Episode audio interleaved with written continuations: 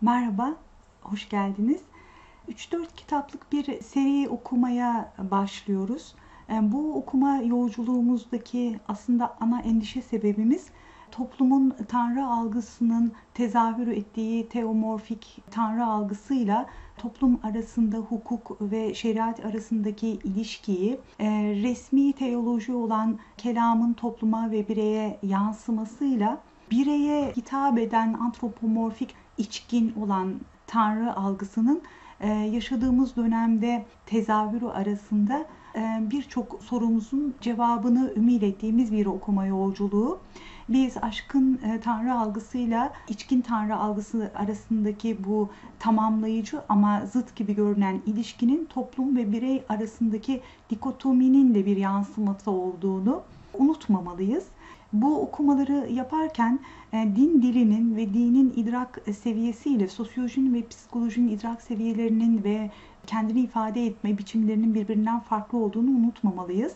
Bir şeyi sosyolojik ve psikolojik olarak ele almakla dini olarak ele alma arasındaki farkı muhakkak ayırt etmeliyiz. Unutmamalıyız ki bir şeyi sosyolojik olarak ele almak İbn Haldun'u eğer tarih serüveninde bir dipnot olarak parantez içerisine alırsak modern dönemin ortaya çıkardığı sonuç. O yüzden biz e, sosyolojinin ortaya çıkması ile şehirleşmeyi, kapitalizm merkezli bir toplumsal e, yapı arasında bir geçişkenlik ilişkisi kurabiliriz.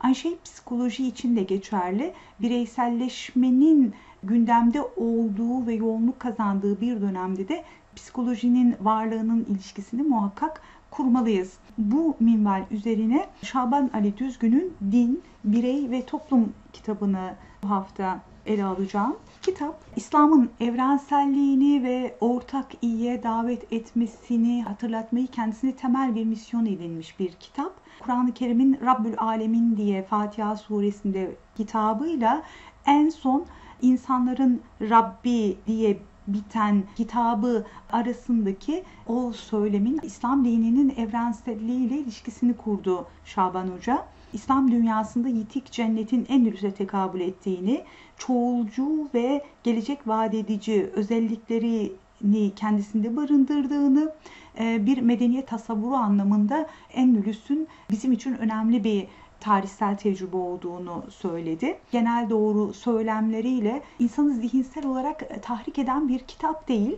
Genel söylemler e, ve genel doğrular merkezli bir kitap okuduğumuz için çok büyük bir zihinsel faaliyet e, göstermeye gerek kalmıyor kitap boyunca. Kitabın 19. sayfasında din, dürüstlük ve sadakat başlığı altında din duygusu insanı bağlılıklarla sonuçlanan bir ilişki geliştirmeye iter dedi Şaban Hoca. Bu bağlılık iman yahut güvenin bir başka adıdır. İnsan aklı, vicdanı ve sağduyusuna dayanmadan oluşan bağlılıklar geliştirince Kur'an buna put adını verir dedi. Bu ikisi arasındaki ayrımı güzel bir şekilde ifade ettiğine inanıyorum. Bu ince nüansı birinin bağ üzerinden birinin de akıl ve vicdan ve sağduyunun terk edildiği bir bağlılık ilişkisi. Aslında biz buna rahatlıkla bir bağımlılık ilişkisi diyebiliriz. Şirkle bağımlılık arasında bir ilişki kurmak adına önemli bir nüanstı. 23. Ee, sayfada fosilleşmenin işaretlerinin en belirgini hakikat ve kurtuluş konusunda tekel yani monopol iddialarıdır. Belli bir din mensubu cennetin kapılarını sadece kendisiyle aynı dogmayı paylaşana açmakta, diğerlerini ise kapamaktadır. Bu Adem Aleyhisselam'dan beri bütün ilahi söylemlere ve peygamberlere atıp yapan bir din için asla geçerli olmayan bir durum. Çünkü evrenselliğini insanın bütün yolculuğundaki Allah'ın seslenişlerini kendi kapsama alanında görüp onları kabullenen, onlara hak ettiği kadar değer veren bir algı getto, fanus ve kapalı devre din algısıyla tekelleşen kurtuluş vaadini de kendi müntesiplerine sunmayacaktır şüphesiz. Kitabın 32. sayfasında Allah'ın her şeyi çift yaratmış olmasının bir hikmeti de kendi birliğinin ortaya çıkması ve anlaşılması içindir. Yaratılmış olmanın zıtlık üzerinden olması ve her şeyin çift olması tekten tezahür etmesi anlamında tekle çiftin veya yaratılmışla yaradan arasındaki farkın da bizzatihi en önemli ayırt edici özelliği ve bir şeyi tamamlayabilmek ve zıtlıkları kendi bünyesinde bulundurabilen bir soyutlama da aynı zamanda onu tanrısal olana taşımak demek. Kitapta 35. sayfada dinlerin Hazreti Adem'den Hazreti Muhammed'e geliş seyri aynı zamanda somuttan soyuta, açıklık ve netlikten sembolizme kayış sürecidir. İlahi olanın kendisine açış şekli ve bunu ifadelendirişi bu süreç içerisinde gittikçe soyut ve sembolik bir anlatıma doğru kaymıştır. İnsan geliştirdiği terim ve kavramlarla bu sembolik ve soyut gerçekliğin dilini çözmeye çalışmaktadır. Bu sayede insan maddi varlığın en küçük birimini keşfederek tekniğin en yüksek seviyesine çıkabilmekte Aynı şekilde bu maddi varlığa kendi gerçekliğinin dışında başka bir alemi de gösteren sembol ve işaret yani ayet anlamı yükleyerek de metafizik alemin kapılarını aralamaktadır. Dinlerin indiği dönemdeki dilin, kullanılan dilin yetkinliğinin ve kendini ifade etmenin soyutlama niteliği aynı zamanda da o dinin hayatın hangi alanlarına kadar ulaşabildiğini de bize gösterecektir. İşte soyutlaması yüksek, sembolik ifadeleri, mecaz kullanımı yüksek bir din dili aynı zamanda evrenselliğini de ilan ediyor demektir. Ve biz dilin bu yetkinliğinin o dönemde aklı kullanma yetkinliği ve hatta ortaya çıkacak olan tekniği de belirlediğini unutmamamız lazım. Bu da kitapta benim için önemli bir ayrıntıydı. Sizlerle paylaşmak istedim. 62. sayfada seçme ve tercih hürriyetini böylece Allah ilk başta insana vermiş olmaktadır. İkinci olarak Allah'ın hitabı teker teker her insanadır. Hiç kimsenin başka birisi adına olumlu veya olumsuz cevap verme hakkı yoktur.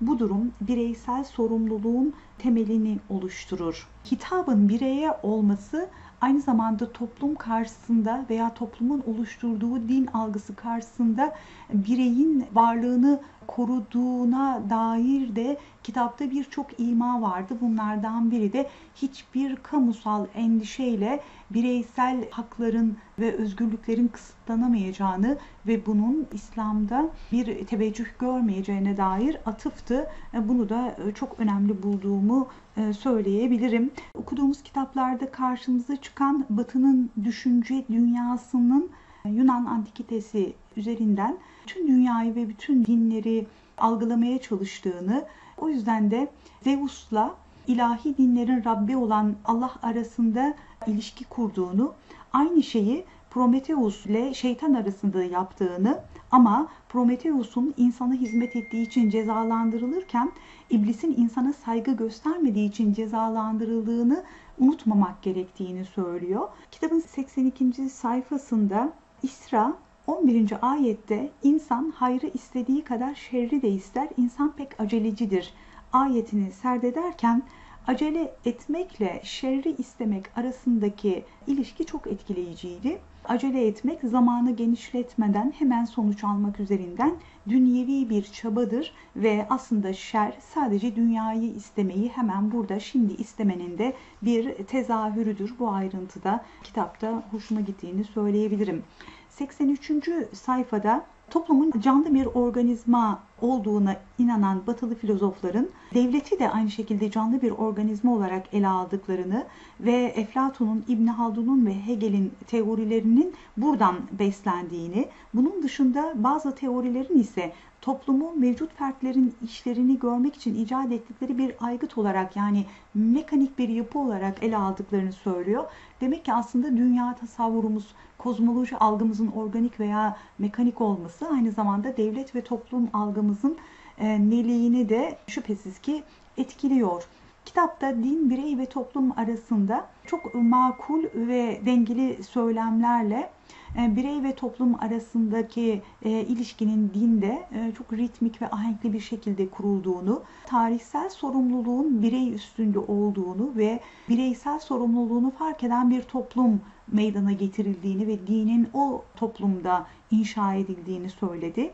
İslam toplum ve birey arasında çok sıkı bir ilişki kurmaktadır. Birey ve toplum arasındaki ilişkide hürriyet ve sorumluluk arasındaki gerilimin hem öznesi hem de nesnesi kılmaktadır insanı ve din bu dikotomiyi en aza indirgeyen verilerle karşımızda.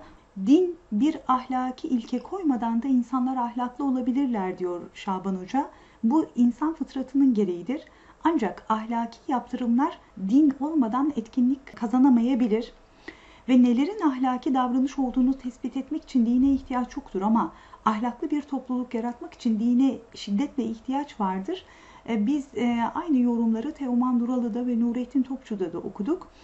Neyin iyi olduğunu değil, iyiyi yapma zorunluluğunu biz dinde buluruz ve bu sorumluluğu da Yaradan'a karşı hissederiz. Onun gücü ve otoritesi iyi olmak zorunluluğunu bizim omuzlarımıza yükler. Kitapta çok önemli bir paragraf var. Aynen okumak istiyorum. Öykümüz herkes, birisi, herhangi biri ve hiç kimse adlı dört kişi hakkında yapılması gereken önemli bir iş vardı ve herkes birisinin bu işi yapacağından emindi. Gerçi işi herhangi biri de yapabilirdi ama hiç kimse yapmadı. Birisi buna çok kızdı. Çünkü iş herkesin işiydi. Herkes herhangi birinin bu işi yapabileceğini düşünüyordu ama hiç kimse herkesin yapmayacağının farkında değildi. Sonunda herhangi birinin yapabileceği bir iş hiç kimse yapmadığı için herkes birisini suçladı. Ee, harika bir paragraf. Çocuklara özellikle eğitimde okutulması gereken bir paragraf diye belirtmiş olayım. Bazen kitapları sadece bir cümle için okuruz. Ee, herkes birisi herhangi biri ve hiç kimse adlı dört insan arasında geçtiği için sorumluluk ve yapılması gereken ortada kalıyor. Çünkü bir şahsa ait isim olmaması yani Ahmet, Ayşe, e, gibi bir ismin olmaması sorumluluk algısının da netleşmesini önlüyor. 141. sayfada bazı kelam alimlerinin ki örneğin Kadı Abdülcebbar'ın bunlardan biri olduğunu söylüyor. İlmi akıldan daha üstün saydıklarını, zira akılın herkesin sahip olduğu bir yetenek olduğunu, oysa ilmin akıl kullanılmasıyla elde edilen daha üst bir nokta olduğunu, dolayısıyla insanın kendisi için iyi olanı seçmede hem aklını hem de bilgi birikimini kullanmasının en iyi sonucu alması için zorunlu olduğunu yazdı kitapta ve bunu çok önemli buluyorum. Elmalılı insan kendi bireysel inisiyatifiyle isabet edeceğine alemiyle, ilimle e, yanılsın demişti. Bireysel aklımızdaki o aklı küçük akıl diye ifade edersek eğer büyük harfle yazılan o akla atıf yapabilecek akıl başkalarının aklını da kullanabilecek kadar özgüven sahibi bir akla dönüşmüştür ve isabet etmesi muhtemeldir. 185. sayfada yeryüzünde kesintisiz düşünce ve eylem üretmeyi yani halifeliği HLF ardı ardına gelme ve kesintisizlik anlamında kullandı. Böyle bir görevin insana yüklenen Allah insanın bireyselliğine vurgu için halife ismini tekil olarak kullandığını ifade etti ve siyak ve sibak, halef ve selef üzerinden aslında kesintisiz düşünce ve eylem üretmenin halifenin asıl unsuru olduğunu belirtti. Bu kitabın ana arterinin devamlılık e, ve evrensellik ve ortak iyiye davet eden bir din algısı üzerinden İslam'ı anlatmasını da aslında kesintisiz düşünce ve eylem üretimi üzerinden İslam'ın halifelik idrakıyla örtüştüğünü ifade etti. 198. sayfada e, Luther geleneksel Hristiyanlığa karşı çıkıp yerine protestanlığı ikame etmeye çalışırken üç temel unsurun otoritesini yıkmaya çalışıyordu diyor. İncil'in dili Latinceyi yani kültürel zemini, dini geçim kaynağı haline getiren ruhban sınıfını yani dinsel zemini ve Hristiyanlık dünyasının merkezi olan Roma'yı yani siyasal zemini. Bunların İslam alemindeki karşılıkları ise Arapça, ulema sınıfı ve hilafet merkezi şeklinde kendini göstermiştir. Müslümanların modernizmle trajik karşılaşmalarında verdikleri tepkiyi Hindistan ve Pakistan üzerinden veya Müslümanların modernleşme sürecindeki geçirmiş olduğu değişimleri ele alırken bahsettiği bu ayrıntıdan kitabın en son paragrafında bitirirken şunu ifade etmemiz gerekir ki İslam'ı anlamaya yönelik yaklaşımlar bu amaçla ona yönelenlerin ellerindeki bilgilerle muhakemeleri sonucunda çıkardıkları kesin olmayan muhtemel öznel yorumlardır. İslam alimlerinin yaptıkları yorumları noktalarken doğrusunu en iyi Allah bilir ifadesini kullanmaları bilgi ahlakını göstermesi açısından da çok önemlidir. Dini bir ifade olarak kullanılan doğrusunu en iyi Allah bilir bizim Allah'a inanmamızın sürekli olarak istisna etmek demek olduğumuzun da bir ifadesi. Eğer anladığımız şey istisna edebiliyorsak aynı zamanda da kendimiz ile Tanrı arasındaki farkı da biliyoruz demektir. O yüzden bildiğimiz şeyi mutlaklaştırmamak, istisna etmek aynı zamanda da insanın bilebilme ve öğrenebilme serüveni için de teşviktir. Kendi bildiğini mutlaklaştıran ve hakikate sahip olduğuna inanan bir insanın artık hayret etme, merak etme ve öğrenme isteği de bitecektir. Ama istisna etmek bu yolculuğa devam etmenin de ham maddesidir. Kitap din, birey ve toplum arasındaki ilişkide İslam dininin birey sorumluluğu, merkezli bir toplum inşa etmeye çalıştığını, son modernleşmeyle karşı karşıya kalan e, Müslüman toplumların ise e, yaşamış olduğu arbedelerden çıkabilmek için tekrar e, yeni bir yorum şekliyle karşımıza çıktığını, bunların süreç içerisinde doğal bir serüvende devam ettiğini, kendi içinde handikapları olmasına rağmen şüphesiz gerçeğin ortaya çıkarmış olduğu yorumlar olduğunu unutulmaması gerektiğiyle ilgili fazlasıyla açıklayıcı bilgiler vardı. Bu kitabı da okuyarak ve dinleyerek eşlik ettiğiniz için çok teşekkür ederim. Görüşmek üzere. Hoşçakalın efendim.